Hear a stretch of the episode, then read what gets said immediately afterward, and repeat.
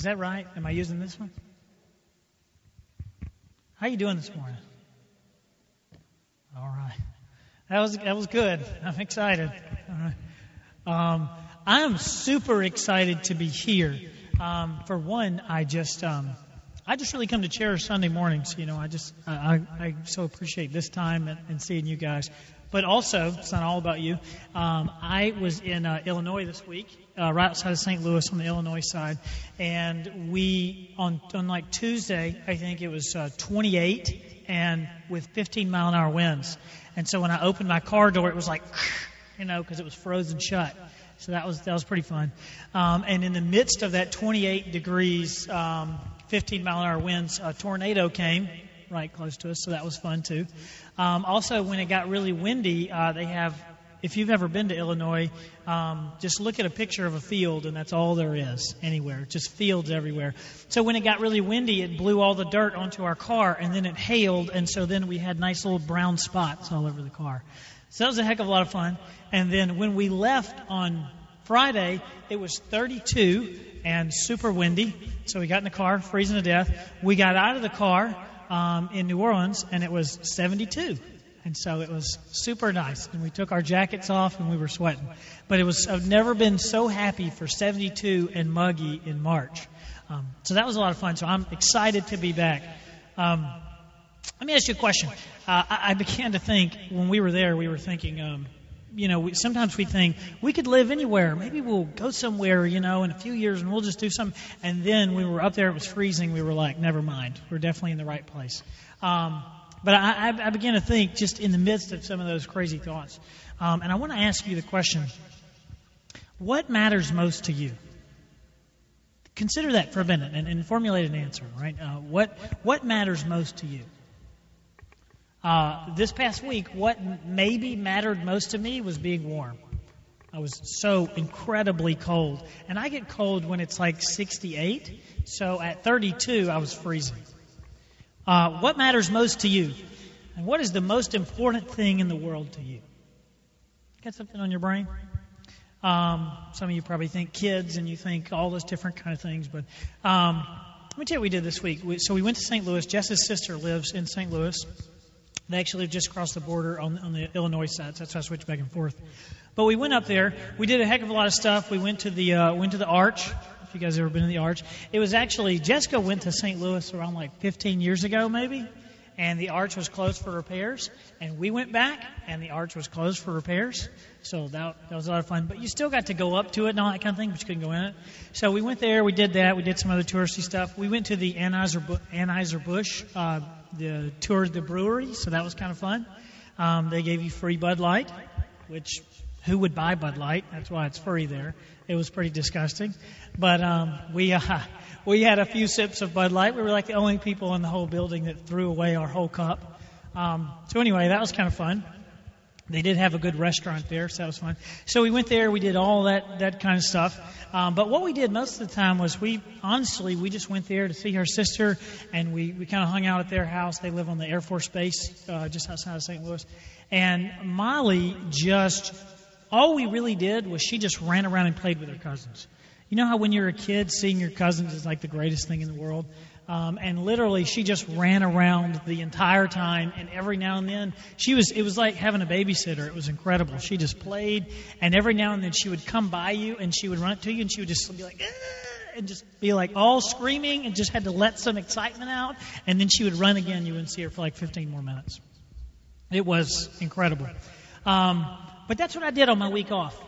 Instead of uh, staying home and relaxing and maybe going to a parade, uh, we drove 20 hours to uh, have our whole family sleep in one bedroom, uh, to spend a lot of money, to sit on someone else's couch and have our kid play with her cousins. So that's what we did on our whole vacation. We did some other stuff too. But why do you do those kinds of things? I think that we do those kinds of things because uh, family matters to us. And so some of the things that matter most to us is, is our family. So we, you know, we drove up. We saw um, my little brother and little sister on the way up there. We also saw Austin, preached a couple weeks ago. And um, so we, we had dinner with them. Then we drove up there. And then on the way back, we stopped and saw my mom and my stepdad, had lunch or dinner or something in there with them. And so we, we our whole vacation, we just went around and made this big circle seeing family. And we came back, and the grass had gotten taller and uh, because grass grows here in March, unlike St. Louis, um, the grass had gotten taller. We had a bag full of laundry and all kind of stuff to do, and all the things that I had to do before I left, I still have to do now that I'm back. I spent all day Saturday hanging drywall, and so, um, but yet, even in the midst of all that, man, I just felt really full. You know, like I just felt like, uh, you know, like we had done the right thing and it was a heck of a lot of fun. Sometimes I get back from vacation and I just feel poor and like I should have just stayed home, you know, because I'm not really that rested and I still have a ton of stuff to do. But we got back from that and I just felt really full. The truth is, you don't have to tell me what matters most to you. I can just look at the things that you do that don't make a lot of sense and that'll tell me what matters. Um, it makes way more sense to relax and go to a parade and take your week to actually rest. It makes way less sense to drive 20 hours with a three year old. Um, but that's what we did because family means a heck of a lot to us. So the question may not be so much what matters most to you, but what do your priorities say matters most to you? What are the things you prioritize say that's important to you. Because I may not say, you know, family is right there near the top of the list, but when you see how I spend my time and, and the kind of things that I do, then that becomes pretty clear. It's an important question asking you what you prioritize and what matters to you. Because I think you'll, if you look across some, some different times in your life, you'll recognize the reality that prioritizing the wrong things, either now or later, leaves you feeling pretty empty leaves you longing for something that you thought you were going to get. And when you prioritize the wrong things and you get what you want, you find that what you really want is a little bit more of it. And if you ever got a raise, you realize the money you got was not quite as much as you needed. And and all the things when you began to prioritize the wrong things, it never it never ended up being quite as great as you thought it was going to be. And some of you are in the middle of that right now. And some of you have, have been there before and you don't want to go back. And some of, some of us are, you know, are headed that way and, and don't even really know we're headed that way. But we've come to make things of utmost importance that really aren't that important. And we're headed to this place of, of a little bit of emptiness and a little bit of depression, all in the name of getting what we want. So I, I'm excited. I just want to spend a few weeks uh, just kind of getting our priorities straight. You know, not like uh, your high school guidance counselor used to say when you were failing your classes and you wanted to go to college or whatever. You got to get your priorities straight. You know, I'm not just going to yell at you like that, but just spend a few weeks uh, building on the truth and recognizing that all the promises of Scripture, all the things that Scripture promises that you can have that we talk about in here, like joy and peace in your relationships and, and pur- purpose and work in your family and all those kind of things and hope You'll miss out on 100% of those things if you prioritize things that really aren't that important.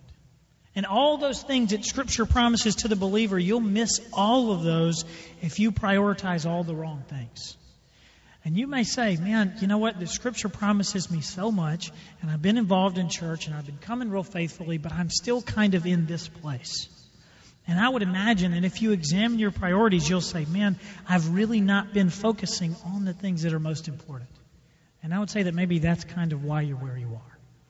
And maybe that's why I am where I am in some areas in my life. So here we go. There's this guy in the Old Testament I'm going to be transparent with you. I Googled how to say his name today um, because a couple of you know how to say his name, and some people may listen to the podcast and be like, this preacher doesn't know anything. So, anyway, uh, I Googled his name because I wasn't exactly sure. Um, uh, because I think, despite being featured in the best selling book of all time, this guy kind of gets passed over a lot. His name is Haggai. If you've been saying it wrong all this time, you can pretend like you knew. So, his name's Haggai. Um, it's a little bitty book towards the end of the Old Testament. It's actually better probably if you go to the New Testament and flip back to it. Um, small book towards the end of the New, towards the end of the Old Testament. And Haggai was this prophet. So, what happened around the time that he's writing this book and around the time that he's alive is in, in 586 BC, maybe you've heard that, that date before, um, Israel was taken captive.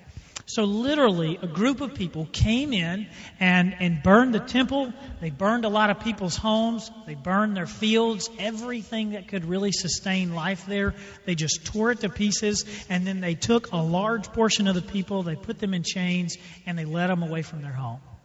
And so complete captivity completely ruined their homes. And that's where Israel's been living about 50 years of living really as slaves in, in Babylon or in some of those Babylonian areas. About 50 years of doing that, a new king comes. His name's King Cyrus, and he releases almost all of these people, everybody that really wanted to go, he releases them to go back to Israel.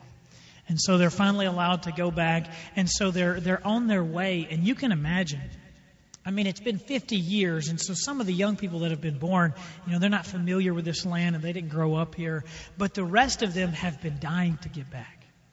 And I mean, they've been waiting much of their lives to be able to make this trip back. And so here they are on their way back, and they're super excited about being back. And they're going to rebuild the temple, and they're going to rebuild the city, and they've got all these big plans. And then you, you can kind of picture it. It's like they, they round the corner and they're really excited and they finally get to see this area where they used to live. And, and when they get back 50 years later, it still looks exactly the same. And in all 50 years, nothing has happened. And so when, when Babylon came in and burned down the temple and it sat in ruins, in ashes, they turned the corner and it still looks just like that. And 50 years ago, they burned all the fields, but then a few years ago, this big famine started, and so the fields look empty. There's not a lot of food there. There's dust on the roads. A lot of their houses in the city are still empty. 50 years later, they still look just the same as they did, ransacked, things on the floor. And so they're, they're so excited, but when they kind of turn the corner, this is what they see still kind of optimistic, they begin to, to build the temple and do all the things that they were excited about doing. And, and as they begin to do that, they realize that, that people haven't moved into their city, but they've moved all around it. And not only are they back and they're trying to rebuild everything from scratch, but now a lot of people have moved in around them and they can't stand them. So they've got enemies to fight against. While they're trying to rebuild, they have virtually nothing. And so they just kind of give up on all the things that are, that are most important to them, and they start focusing on everything else. They live like this for a long time. 16 years go by. So they this this group of, of captives they show up and they kind of get discouraged and they kind of live that way. 16 years go by. The temple is still in ruins, and uh, sounds like some projects at my house. You know, um, a long time passes by. And then this is what this is what Scripture says. It says God stirs up Haggai. Have you ever had this feeling like like God, like undeniably, it doesn't come to you very often, but undeniably, God wants you to move in this direction? I, I think that's what happens to Haggai. So it says the Spirit stirs him up, and he gets tasked with getting all the people going again and getting them excited again, but largely reordering all of their priorities. So here we go. Take a look at the text. Haggai chapter 1, starting in verse 1. It says, In the second year of King Darius, on the first day of the sixth month, the word of the Lord came through the prophet Haggai to Zerubbabel, son of Shealtiel, governor of Judah, and to Joshua, son of Jozadak, the high priest. Um, if I could pause for just a minute, do you guys remember a couple weeks ago, those of you that were in small group this particular week, when we talked about, you know, some people say Scripture is like this book of fables and just stories and that kind of thing. But when you really begin to read it, it's like they really wanted you to know that this is a real story, right? In the second year, when King Darius was king, on the first day of the sixth month, like they're telling you everything. Um, this word came to Haggai. Uh, he gave it to Zerubbabel. Zerubbabel's the son of Shealtiel. You remember Shealtiel? He's the governor of Judah. And then it also went to. Right, you see how this reads? Man, it's it's like a, a it's a history book with a great lesson to learn. And so I don't know. Some it just sometimes when I when I see scripture and I hear people say, "Oh, it's just a collection of, of stories that aren't really true that are meant to teach you something," and then you read it and it doesn't read like that at all. Anyway, that's just extra. That just came to me. Uh, verse 2. In that time, this is what the Lord Almighty says. He says, These people say the time has not yet come to rebuild the Lord's house. Because that's what everybody was saying. They're like, We haven't had time yet to rebuild the temple and to do all the things God has called us to do. So that's what they're all saying. And then verse 3 Then the word of the Lord came through the prophet Haggai. Is it a time for you yourselves to be living in your paneled houses while this house remains a ruin? See, God kind of calls them out. They're like, we don't really have time to rebuild the temple. And God says, well, you had time to build homes for yourself, but yet the temple still stands in ruin. Verse 5. Now, this is what the Lord Almighty says Give careful thought to your ways. You have planted much, but harvested little. You eat, but never have enough. You drink, but never have your fill. You put on clothes, but you are not warm. You earn wages only to put them in a purse with holes in it. This is what the Lord Almighty says. Yet again, give careful thought to your ways. Go up, go up into the mountains and bring down timber and build my house so that I may take pleasure in it and be honored, says the Lord. You expected much, but see, it turned out to be little. What you brought home I blew away. Why? declares the Lord Almighty. Because of my house, which remains a ruin, while each of you is busy with your own house. God, um, we thank you for your word. We thank you for this, for the God breathed scripture that is here to tell us exactly what you want us to know. And so, God, today I pray that we would glean exactly what you've called for us to glean and see exactly what you've called for us to see. Amen. Uh, so, this, to me, this story sounds eerily like me. Um, I'd like for once to read a story in the Bible and associate myself with the good guy, you know, like the person who's doing all the things right. But typically, when I read a story about people doing all the things wrong, that's the one where I'm like, oh, that, that sounds a lot like me. So here's what these people are saying. They're like, God, we just haven't had time to build the temple yet. Right? We know that the temple is about is a place where we honor you and a place where we gather for worship and we know all the good things there, but we just haven't had time to do that. It's just not really the right time just yet. And God responds to them and he says, Well, you had time to build your own house. Some of you had time to build a second house. You had time to plant some crops. You had time to, to relax and eat and drink. You had time to, to get nice clothes. You had time to make a lot of money. It seems like you had a lot of time. The only problem with all that time is uh, it's not so much that you didn't have the time or the resources to build the temple and to begin serving God and to begin doing all those things. It's not so much that you didn't have the time. It's just that you'd rather focus your time on something else. And that sounds a lot like me you know, I, I, I, mean, I complain constantly. I try to not complain to you guys as much, um, but I used to a lot. I still do sometimes, but sometimes I just complain about having too much to do and about all the things that happen in the week. But yet, you know, when it's football season, I find six hours in the week to watch a Saints game and an Ole Miss game. You know, I just find the time to, to do that. Sometimes I turn on the LSU game, um, only if they're getting beat, so I can be excited. Um, but man, I find the time. Nope, no laughs. Everybody's asleep. Okay. Um, I find the time to do the things that, that, that are important to me. Um, and that, man, that's exactly what they're doing. God says, look where that got you. Look where focusing on yourself and on all the things that you can get over me. Look where that got you. He says to them, You've sown much, but you've harvested little. Means you planted like crazy and you worked really hard, but not really that much came of it. You eat, and you've got plenty to eat, but you just act like it's never enough. And even though you've got a lot, it's never enough for you. You drink, but you've never had your fill. You clothe yourselves, but no one is warm. He's like, man, you've got so much for yourself, but you're really not quite that satisfied. And that really feels like the American way. Uh, what I have now is not quite enough. I always just need a little bit more. It says, He who earns wages earns wages only to put them in a bag with holes. Come on, that's all of us, right? I feel like I earn money to put it in something that just has holes in the bottom. Because even though I make more and theoretically I should have more and save more than I used to, it seems like I just put my money in a bag with holes. And God says, This is where you found yourself because you've been prioritizing all the wrong things. And so what you find in Israel is that they're dissatisfied and even though they've only been living for themselves, which you would think if you only look out for yourself, wouldn't that result in some good things happening for you? But he says you've been living for yourself and you've been living in frustration and discontentment and, and never really completely satisfied. And sometimes that's me. And, and I think if you're honest, sometimes that's a lot of us. Always, always wanting just a little bit more. See, when you prioritize your work, and you spend most of your time at work, even when you get a promotion, you find that very quickly all the money is gone.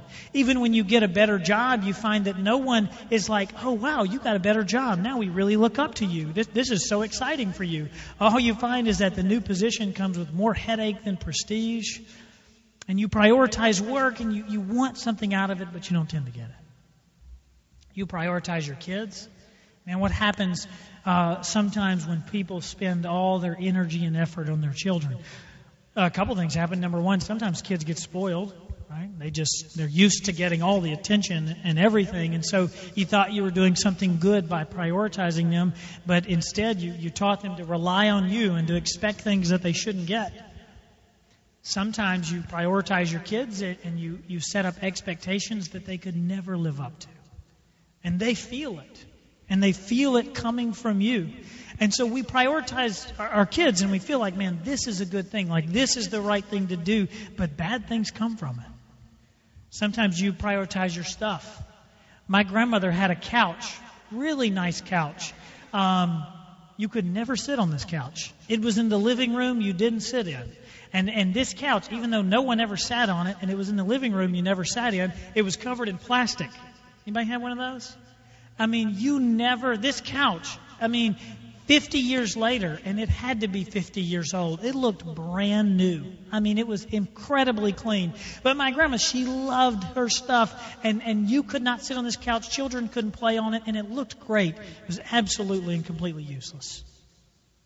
Man, sometimes I get a new shirt.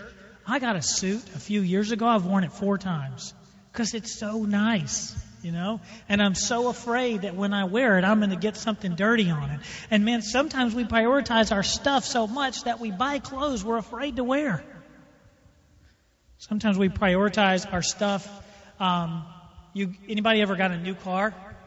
Or just a car that was new to you, and all of a sudden you're filled with rage in the parking lot and on the interstate, and anywhere that someone might scratch your car. I've never really had that feeling. Um, but you know what I'm saying. Sometimes we prioritize our stuff and it matters to us and it changes the way that we talk to other people. We don't find that much satisfaction in it. And when we prioritize all these wrong things, the only common denominator is that it's never everything we thought it would be. And it's never everything that we anticipated. This message that he gives to them, it's for us too says if you devote yourself to sowing and to eating and drinking and clothing yourself and earning wages and all those kind of things, if you devote yourself to all that, but you neglect your faith, you pray very seldom, and you never really think about what you can do for someone else, and you're not really thinking about how you can share the gospel and how you can make a difference in the lives of people around you, he says what's going to happen is you're going to live in constant frustration. Do you sometimes feel like you're running in circles?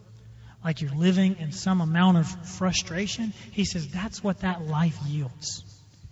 And even the greatest pleasures in life, even the most fun and the greatest things, sort of have this sour aftertaste of depression or guilt or frustration because it just didn't live up to what we wanted it to be. And in deep inside of you, there's this feeling that there's something more here that I need to be doing. And there's something greater that I need to be a part of. See, the reality is misplaced priorities leave us feeling pretty empty. And for a moment, it fills us up and makes us feel great. But largely, misplaced priorities leave us feeling pretty empty. So the big question to that is well, what's the remedy? How do we fix that kind of thing? Do we sell everything that we work for? Do we neglect our children? You know, that one I can do. Like, like, what do we need to do to fix this problem? Because sometimes I do get that bit of an, of an empty feeling, or at least the feeling that I long for things that I don't have, and I'd love for that longing to be gone. I'd love to love right where I am. And I'd love to totally be about this space that I'm in right now. But the reality is, I mean, I don't want to I don't want to focus on work and prioritize work, but I do have to make a living and I'd still like to get promoted. I don't want to be making the same amount 10 years from now that I'm making today. You know, like I have to prioritize those things somewhat. So how on earth do I reorder my priorities while while still doing all the things that I need to do? In answering that question, I'll say this. Uh, when you have children, if you have children, you notice this. I used to have fun stories, now they're all about children, right? Um, but when you have children, you say things that you never thought you'd say. You agree with that? Just this morning, um, Jess said, Ooh, these have pockets. Isn't that exciting? Like, pockets were never exciting, but when you have children, pockets are super exciting. Um, yesterday, I said, uh, No, sweetie, you're never going to be a boy. You're always going to be a girl. And you never thought you'd have to explain that, but but I had to explain it. You say things like, stop balancing your food on the end of your tongue and swallow it. Because you don't generally see that many people doing that, but you have to say that when you become a parent. Uh, the other day I had to say, I don't know why there's a daytime and a nighttime. There just is. Um, and then you begin to make up stories about why there's daytime and nighttime. And, and you have to say all kind of things when you become a parent you never thought you'd say. I added a whole list of that when I became a uh, when I started teaching, especially when I started teaching trades. I never thought I'd have to tell anybody to not hold the saw above their head and rev it up. Never thought I'd have to tell anybody to not hit the drywall or not hit the building with your hammer as hard as you can. Man, I have to say things all the time I never thought I'd have to say on a job site. The one that I say to students a lot, you ever find yourself saying things that your parents always said to you? Um, my dad said this to me all the time, and now I feel bad for my poor dad. But he said this to me all the time, and I say this to students all the time. I just say, think. You say that to your children? It seems so incredibly simple. But constantly, I'm like, would you just think before you do something? Would you just stop and think, you know? Um, but constantly, I'm encouraging them to think and then work. You ever worked with a, a new employee, a young person who just constantly made mistakes, and you were like, Was I like this before? Like when I first started working, was this me? Surely you knew that in an office with four people, we didn't need 400 copies of an interoffice memo. You know, surely you could think through those things and not make those kind of mistakes. But yet, that's the kind of things that people do. Constantly, I'm telling students, constantly, you know, I'm, I'm thinking to Molly, I'm like, think that through. That's not very smart. When it comes to what we prioritize, here's what God said to them He said, Give careful thought to your ways. And He said it twice. And when God says something twice, just like when you say something twice to your children, right? Or when you say something twice to your spouse, that means you really want them to get it. He says, Give careful thought to your ways. And in the same breath, he said this He said, Give careful thought to your ways. Now go up into the mountains and bring down timber and build my house, so that I may take pleasure in it and be honored, says the Lord. So, what I would say is the solution to it all is to think about what you prioritize. Consider your actions. See, the sin is not in making a lot of money. No sin in that. The sin is not in spending a lot of time with your children. The sin is caring about yourself and other things to the neglect of God's purposes and to the neglect of God's glory. Consider why you're doing the things that you're doing. Why are you really doing them? Why are you really pursuing this or pursuing that? Think about it. No, nobody else is, is in your brain, right? So, so just think about it for a minute and don't rationalize. Some of the things that you spend most of your time on, why do you do those things? Why do you do those things? Is it, is it really, do you really have God's purposes in mind? Or is it largely your own purpose? Man, I see some parents and they are all about kids' ball games. Man, my dad was like that. I mean, we played baseball and summer league and then fall league and then whatever else leagues you had. You know, we just played it all the time. And and what I really think is that, you know, my dad, he pushed us to do every bit of that because he liked it. And, and, and, and in some ways, he was kind of living vicariously. My dad always wanted to play sports. They owned a dairy farm. I'm from the country. They owned a dairy farm. Uh, they couldn't get him to practice, couldn't get him back home. He never got to do any of those kind of things. And in a lot of ways, he was just kind of living vicariously. You know, he was, he was getting the opportunity to do those things he didn't get to do. And so he spent a lot of good time with us. That was, that was, those were fun times. But I think that his purpose sometimes is a bit misguided. What is your purpose for doing a lot of the things that you do? Sometimes, in the name of providing for my family, I just work too much. And, and, and I act like, oh, I'm, I'm just being a provider. I'm just doing the things that are important. But sometimes it's a worry that God's not going to provide, and so I've got to make the way myself. And sometimes it's just a real ambition to move up and I say, well, I got to work and I got to provide for my family, but really it's just some selfish ambition to do something really big and to have people look at me and say, man, look what Adam accomplished. Why do you really do those things that you do? Here's what I'll say, and boy, this is so true for me. The longer you prioritize yourself, the further you get from real joy, and the further you get from godly contentment, and the further you get from a lack of wanting. And the more you prioritize things other than God, the further you get from the things that you really, really want. Do you really want people around you, your sister, your son, your daughter, your cousin, your uncle, somebody that you work with that you're really close to? Do you really want those people to know Jesus and to follow him, to experience that life changing thing of, of what it means to be a Jesus follower?